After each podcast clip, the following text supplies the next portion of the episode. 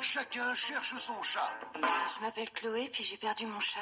Ah ouais, euh, comment Il y a que des vedettes. Hein. Madame René. Enfin, en tout cas, ici, dans le quartier, euh, c'est des vedettes. Hein. Gisèle. Enfin, pas dans tout le quartier, mais euh, rue Keller. euh, Zindine. enfin, euh, surtout au 15. Hein. Eh oui. Chacun cherche son chat. Nous parle de la solitude à laquelle chacun cherche à échapper par la compagnie d'un C'est chat n'importe quoi ou d'un chien. N'importe quoi Et puis on peut pas résumer ce film comme ça. Mais ouais, depuis tout à l'heure, tu racontes que des salades. Tu l'as vu le film au moins? Ben, euh, non. Eh, il l'a pas vu? Va voir le film. Non, mais c'est vrai, les gens veulent toujours qu'on leur raconte tout à l'avance.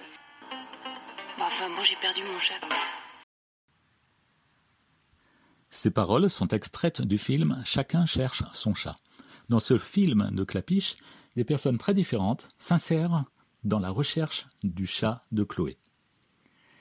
Mais que signifie chercher l'animal d'autrui au juste? Une fois recherché et trouvé, quelle relation se met en place avec l'animal? Qu'est-ce qui est en jeu? Nous reviendrons sur ces questions et d'autres dans un second temps. En attendant, revenons à notre Gemara. Kiddushin Daf 55. On évoquera ensuite à nouveau ces questions. On traite dans ce DAF la suite d'un thème abordé dans les pages précédentes, notamment la discussion entre Rabbi Meir et Rabbi Houda sur la possibilité de rendre Chol des éléments Kodesh, volontairement ou non. Appelons cela désacraliser pour appeler cela simplement. Peut-on désacraliser, par exemple, un animal Hekdesh et comment?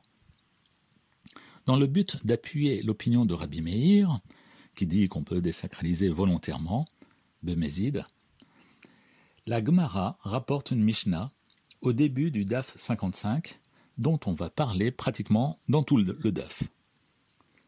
Voici ce que dit cette Mishnah, qu'on trouve aussi d'ailleurs dans le traité Shkalim, chapitre 7, Mishnah 4. Lorsqu'on trouve un animal dans un certain périmètre de Jérusalem, s'il s'agit d'un mâle, on en fera un korban, un sacrifice de type Ola, et s'il s'agit d'une femelle, on en fera un shlamim. On craint donc, au vu de son emplacement géographique, que l'animal trouvé soit un animal égaré qui aurait dû être sacrifié. La Mishnah indique donc qu'on ne peut pas rien en faire et qu'il est voué à être sacrifié. Donc, soit en Ola, soit en Shlamim. Mais, demande la Gemara, le mâle pourrait être également, à l'origine, une bête prévue pour un Shlamim. Pourquoi en faire absolument un Ola? Autant un animal femelle est forcément un Shlamim, mais un mâle pourrait être à la fois un Ola et un Shlamim. Alors, Rabbi Yoshua, Rabbi Oshaya explique, et on peut d'ailleurs s'aider de Rashi pour euh, comprendre Rabbi Oshaya. Donc, Rabbi Oshaya explique qu'on parle d'une personne qui trouve un animal et qui prend sur lui la réalisation d'une takana. Autrement dit, il veut arranger la situation en transférant la valeur de l'animal sur d'autres animaux. Il va donc procéder ainsi, accrochez-vous bien. Si c'est un mâle, il va décider de transférer sa valeur sur finalement deux autres animaux en disant si l'animal trouvé est un ola, je le remplace par tel animal et j'apporte le deuxième comme shlamim de moi-même. Et si c'est un shlamim, ce sera à l'inverse. Je transfère sa valeur sur le deuxième animal et je décide d'apporter le premier comme ola de moi-même. La Gemara souhaite ainsi appuyer l'opinion de Rabbi Meir qui affirme qu'on peut volontairement, Bemezid, désacraliser une bête Ekdesh, sacrée. Dans la suite de la Gemara, on dresse une nouvelle Ukimta, c'est-à-dire qu'on va réexpliquer notre Mishnah en précisant une contrainte supplémentaire, même pour Rabbi Meir. La contrainte est la suivante cette désacralisation n'est possible qu'après avoir laissé la bête, pendant un temps suffisant, croupir quelque part, jusqu'à l'apparition d'un moum, un défaut, sur la bête, qui ne lui permettrait plus d'être offerte en corban. Sinon, on ne peut pas faire cela immédiatement, c'est-à-dire on ne peut pas faire immédiatement l'opé- l'opération de transfert qu'on vient d'évoquer, sans l'apparition d'un moum, d'un défaut. Puis la Gemara indique qu'il faut aussi craindre que la bête soit un korban toda. Il faudrait donc prévoir ce transfert également, toujours avec la même méthode, en prévoyant également, en plus, le pain à apporter avec le korban Toda. La Gemara élimine aussi d'autres possibilités de korban en partant du principe que nous avons trouvé un animal mâle âgé d'un an ou alors un animal femelle âgé de deux ans. Le DAF se finit ensuite avec une dernière possibilité, une femelle chèvre de un an qu'on devra traiter comme un khatat par le même procédé en la laissant croupir puis en la rachetant sur un animal apporté en khatat.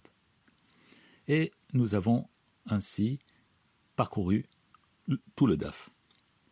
Revenons alors à nos questions du début, posées après avoir écouté Chloé, la jeune fille du film Chacun cherche son chat.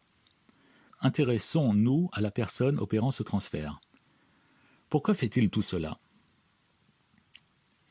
A priori, nous ne sommes pas ici strictement dans la mitzvah de Hashavat Aveda, rendre un objet perdu à son propriétaire. Dieu attend-il que je lui règle un korban, un sacrifice qu'un tiers s'est engagé à apporter? Qu'est-ce qui se passe? On constate dans ce DAF que la volonté de takana de cette personne qui trouve un animal est finalement très contraignante.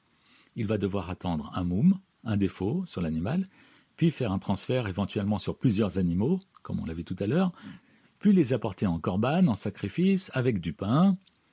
Bref, ce n'est pas facile.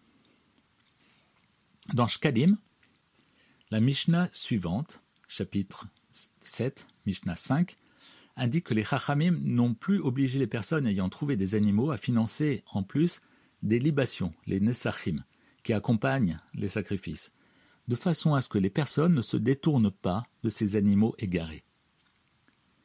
La personne réglant la situation de l'animal égaré est donc metaken. Il arrange. Mais il arrange quoi? Il arrange le monde? Cela repose la question de ce qui s'engage ici, et peut-être même ailleurs, dans Hashavat Aveda, rendre un objet perdu. Les mitzvot, on le sait bien, même Ben Adam Lachavero, entre l'homme et son prochain, est-ce qu'elles sont régies par un but moral uniquement?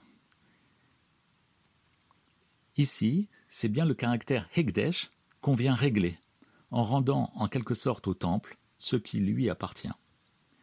Une sorte de responsabilité nous incombe en voyant cet animal égaré. Je ne pense pas que ce soit son visage qui nous appelle à agir ainsi, ni celui d'ailleurs de son ancien propriétaire. Allons alors aider Chloé à retrouver son chat.